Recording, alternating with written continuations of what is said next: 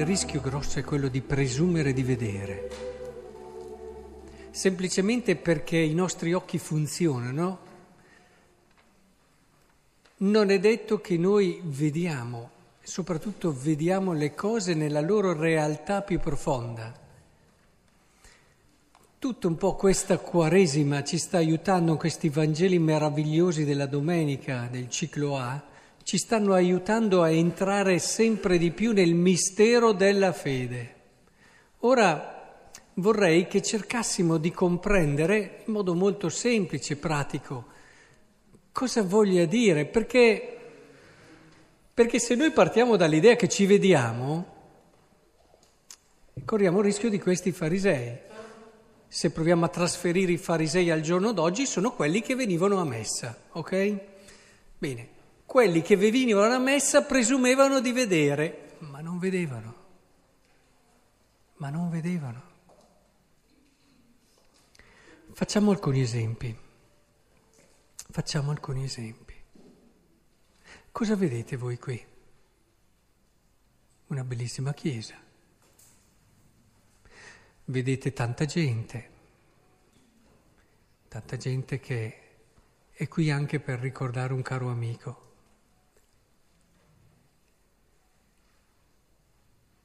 Tutto qui? Beh, allora non dite che vedete. Credete che quello che adesso stiamo celebrando sia solo quello? I ragazzi forse sono più aperti anche a cogliere la verità che c'è sotto. Adesso qui c'è Dio. Voi siete usciti di casa, non so se ci avete pensato o no, ma siete venuti a vedere l'evento più straordinario che ci sia al mondo. Ancora più straordinario del Papa che va allo stadio di San Siro, al Meazza. Magari quanta agitazione, quanta preoccupazione, quanta organizzazione per quell'evento là. Beh, io vi dico che, senza nulla togliere, anzi il Papa sarebbe d'accordo, che qui c'è molto di più. È importante che noi vediamo la verità di quello che stiamo vivendo, che lo vediamo, che non vuol dire che dobbiamo avere per forza una visione, ma che lo vediamo con quella percezione di verità, che noi siamo assolutamente certi, lo percepiamo, siamo sicuri che qui c'è Dio, c'è colui che ha fatto l'universo, ma soprattutto c'è il il mistero che sostiene la storia. Voi andate a raccontarlo pure quando tornate a casa oggi. Oggi abbiamo vissuto l'evento più straordinario che ci sia al mondo. Andatelo a raccontare e io spero proprio che l'abbiate anche visto. Che l'abbiate anche visto. Perché come si fa? Si sta lì come ciechi. Quella croce lì Cosa vedete? Vediamo un uomo in croce, un uomo inchiodato a un legno, sofferenze immani. E molti hanno visto questo, si sono fermati lì. E in quell'uomo inchiodato in croce, se ci fermiamo lì, vediamo tante volte gli ammalati, le persone che soffrono. Tante volte in quell'uomo in croce vediamo le persone che ci lasciano prematuramente tante volte e non riusciamo bene a spiegarci il perché. Ma se ci fermiamo lì, noi siamo ciechi. C'è un uomo in croce o c'è un figlio che ha amato suo padre e ha avuto con suo padre un rapporto di fiducia che ha squarciato i cieli e ha ridato all'uomo una possibilità di futuro nuova. C'è semplicemente un uomo che soffre o c'è la chiave che ci dà la possibilità di leggere anche situazioni terribili che viviamo ogni giorno con una fiducia, una speranza e un senso di verità differenti. C'è la fine di tutto o c'è il vero inizio della storia? E eh no, perché altrimenti come facciamo a dire che vediamo?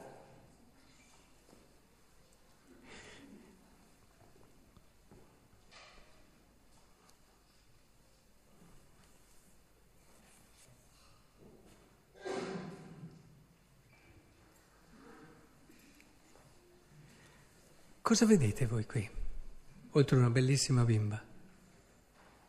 Vedete solo una bellissima bimba? Io qui ci vedo un'anima amata da Dio in un modo straordinario, che ha messo dentro di lei dei doni speciali, che avrà un futuro, se lo sappiamo leggere, lo sappiamo guidare, meraviglioso. Pensate, se un genitore si limitasse a vedere in suo figlio magari un ragazzo sano, Magari parliamo oggi magari anche di sport, uno sportivo affermato, con anche capacità e qualità. Ma è tutto lì suo figlio? Magari pensa anche alla scuola, che possa avere un futuro, ma è tutto lì tuo figlio, ma cosa vedi? Vedi ancora troppo poco. Vai, vai nella verità di tuo figlio e scopri il sogno che Dio ha su di lui. Il genitore è chiamato a cogliere questo perché questa è la verità. Non fate come il papà di San Francesco d'Assisi, che vedeva in suo figlio un possibile commerciante e poco più, perché lui era un bravo commerciante. Dio vedeva diverso, la verità di Francesco era un'altra. Avere uno sguardo che vede vuol dire guardare i propri figli con questa verità e profondità cogliendo il sogno di Dio in loro. Non facciamo questo errore. Grazie. Naturalmente vale per tutti i bambini qui presenti. Ma quando ci si sposa, ad esempio, cosa vedete? Vedete una meravigliosa sposa, un meraviglioso sposo con un sogno di vivere la vita insieme. Ma io vi dico, siete ciechi. Siamo ciechi se guardiamo così. Lì, quando io mi sposo, si apre a me una possibilità meravigliosa di vivere, di vivere in una via speciale, che quella del matrimonio è una via speciale, l'esperienza più alta che ci sia nell'esistenza di un uomo, l'amore. E lo vivo in questa chiave, lo vivo in questo modo che è bellissimo perché mi fa partecipare all'opera creatrice di Dio, mi fa generare, mi fa vedere il mio amore personalizzato in un figlio, mi fa vivere delle dinamiche uniche, mi fa partecipare di aspetti di Dio che aprono la mia esistenza e la mia vita, una... non non, non chiudetemi il matrimonio, ci vogliamo bene, viviamo queste cose, facciamo una casetta, stiamo tranquilli, ma per favore guardiamo alla verità del mistero che stiamo celebrando, la parte più bella. Ci siamo alzati questa mattina tutti noi, giusto? Ci siamo alzati, ma già quante cose Dio ci ha detto. Pensate, il santo curato d'Ars diceva, appena svegli un bimbo cerca subito gli occhi di una madre. Dovremmo farlo anche noi, diceva lui. È proprio così. Appena alzati, cercare subito quell'amore che dà senso alla nostra giornata. Subito. Magari con un'oretta di preghiera anche, che questa ci può anche aiutare. Perché anche lì se vediamo la preghiera come un dovere, non ce la fate a tenere. Ci sono 3.000 altri doveri che alla fine prevalgono. Ma se considerate la preghiera come ciò che mi permette di vivere con verità la mia giornata con profondità, vedendo quello che accade davvero, vedendo nelle persone la verità di quello che sono, perché se io ho una persona che proprio non ce la faccio, proprio, quando vedo quella persona lì proprio mi si rivolle dentro, eh, la fede ti fa vedere oltre e ti fa cercare quello che di buono ci può essere in quella persona. E più fai fatica, più la sfida diventa interessante, perché ti senti che stai entrando nel cuore di Dio e nello sguardo di Dio. Più non ce la fai, più devi dire è la strada giusta. Finché non arriverò a vedere qualcosa di bello in quella persona lì, non sono ancora arrivato alla verità di lei, attenzione, ma anche alla verità di me perché io più mi do da fare per vedere le cose belle che ci sono negli altri, più faccio fatica, più mi si apre lo sguardo a vedere la parte più bella di me. E sarebbe un peccato, sapete, uscire da questa vita, l'unica vita che abbiamo, senza essere riusciti a vedere quanto bello possiamo essere noi e il nostro cuore.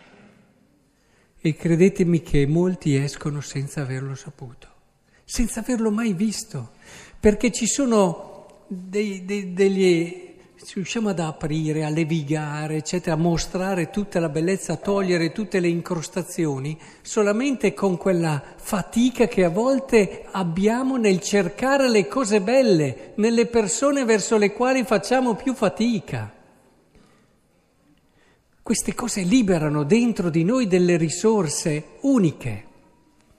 E allora mi viene davvero da dire che questa Quaresima sia l'occasione per cominciare a vedere, per cominciare a vedere.